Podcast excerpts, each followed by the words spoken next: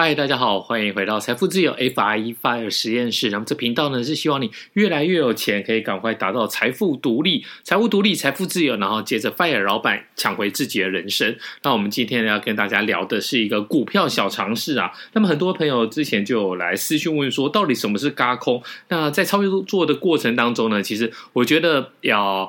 就是有问题就问啊，那不要觉得说，哎，这个问题出来会不会不好意思什么的？那很多的股市老手当然知道什么是嘎空，或者是你个人可能就被嘎到天空上过了，所以呢，你会觉得说，哦，嘎空是好像常常听人家在讲，那为什么嘎空会变成股价上涨的一个燃料呢？那我们今天呢，就跟大家来讲一讲。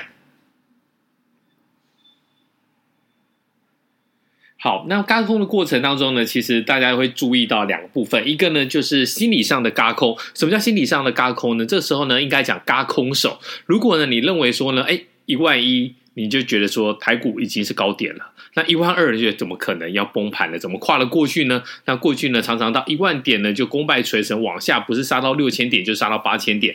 如果你那时候呢，决定说你不要进场，然后呢，你一路看到台股指数嘣。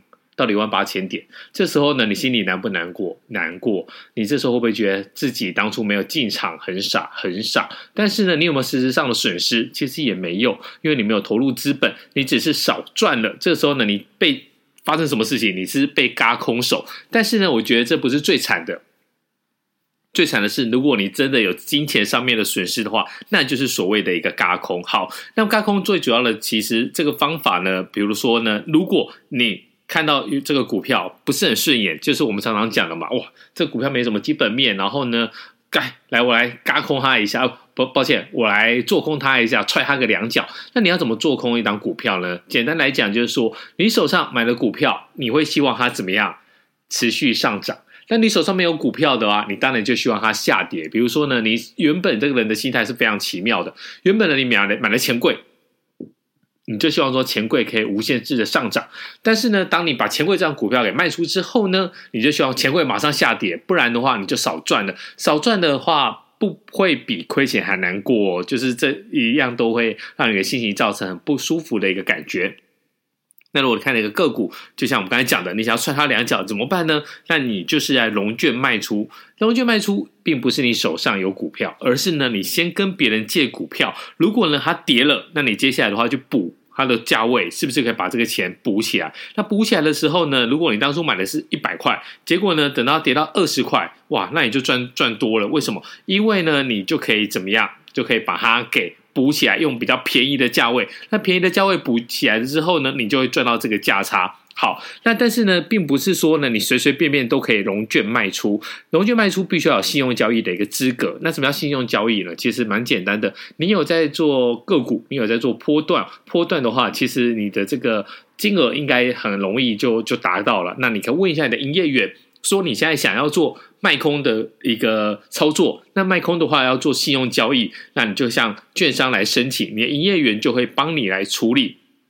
那你的那当你信用交易的这个资格取得之后呢，你就可以跟券商怎么样融通股票，就是借股票来卖出。然后你手上没有股票嘛，那你借了一档一百块的股票，但是呢，等到它跌到二十块的时候呢，你只要再补二十块给券商，那你想想看，中间就有八十块的一个呃价差。那这价差的话，我们就先不要算手续费，也不要算这个借券的成本跟交易税。那你这样子的话，做空的人。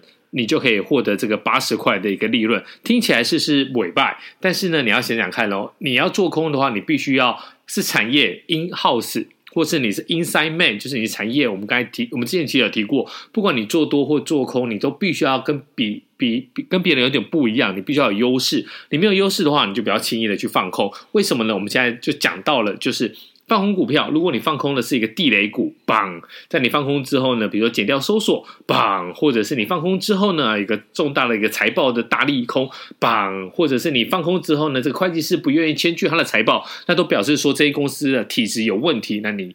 就可以很便宜的再把这个股票给回补，那你就赚到了这一段很漂亮、很甜美的一个果实。但如果呢，你这个放空之后呢，你发现股票一直往上涨，哇，那就不一样了。你想想看，刚刚讲的是一个好的例子，开心的例子。你买一百你一百块借券卖出，然后呢，你在二十块回补，你赚了八十块。但你想想看，如果呢，你是在二十块的时候给他借券卖出，但是呢，你到最后发现不行，要开股东会，要强制回补了，砰！他现在股票已经到一百块了，那你这个八十块被嘎空的情况，你是不是就得要去把它买回？好。这时候还可以看一件事情，你是不是一个人在放空？如果整个市场上的情绪呢，在之前就是要大家一起来空它，那表示很多人借券。等到到时候你要回补的时候，会变成说呢，我也补不到，你也补不到。这个时候呢，你又把股票给推高上去，那你就会变成大家抢着要去买这张股票来还给券商的时候，当时候很猪喜，那你就是变成这个股价上涨的燃料。为什么呢？因为你。在这个股票要回补的过程当中呢，有些时候，比如说我们刚才讲到的股东会要召开了，那你要强制回补的时候呢，你再高都得把它补上去。所以呢，在一个加一个踩踏的情况之下的话，这股价就会被越推越高啊。所以你这个情况就要小心了。好，那你会觉得说，那如果我们就想要做这个轧空的行情呢，可不可以？实物上的话，你要顺势超顺势的参与轧空行情，你要两个。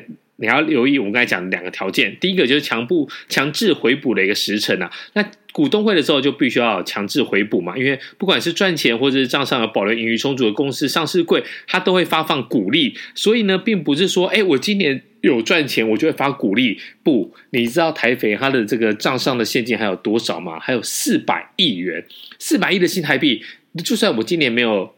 呃，没有赚钱，就像去年有个很大的一个状况嘛，就是台肥那这个原物料它的尿素大涨，结果没想到嘣。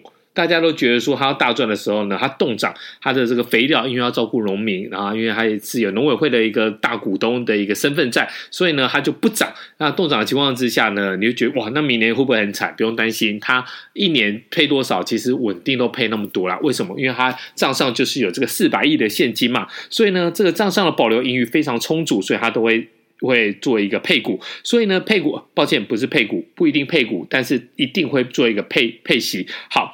那你这个时候呢，就为什么要强制回补？就是要你股东名册上面，我来确定说，到底我这些钱要发给谁。所以呢，在这个部分呢，在你上市会要确定这个公司的股票到底是谁的时候，就会有融券强制回补的一个状况。那你放空的投资人就要把借来的股票先还给持有人，你跟券商借的，你就要可以还给他嘛？为什么就要让这些上市贵的公司可以确认股东名册？所以呢，如果你要做这件事情，你千万要记得这个时间点要抓好啊。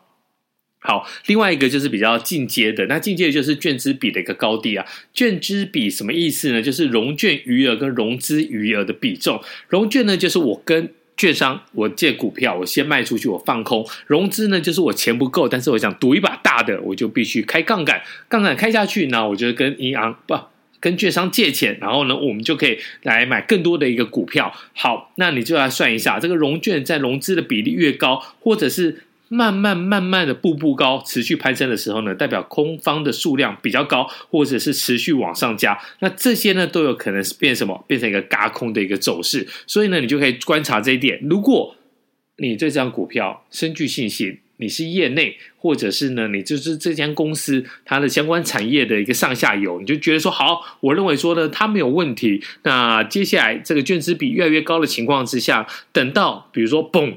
发表一个财报，那把之前的乌云一扫而空的话，股价就会大大涨。那么大涨的情况之下呢，这些当初融融券就是借券来放空的这些空军就必须要回补，回补的话也会进一步把这个股价往上冲高。所以这个时候你就会有机会来得到一个轧空的行情。那听起来是很简单，可是我要告诉你说，如果这个时候你轻易的去放空，你没搞清楚状况的话，那你就是被嘎空的人。所以呢，其实这就是一线之隔嘛。你想要参与这个嘎空的行情，然后要赚这个顺风顺水的这个获利，那你就要注意到我们刚才讲的这个强势回补的时程跟融券融资的比例的高低。那如果呢，你是要去做放空的话，那你要小心，不要被不小心。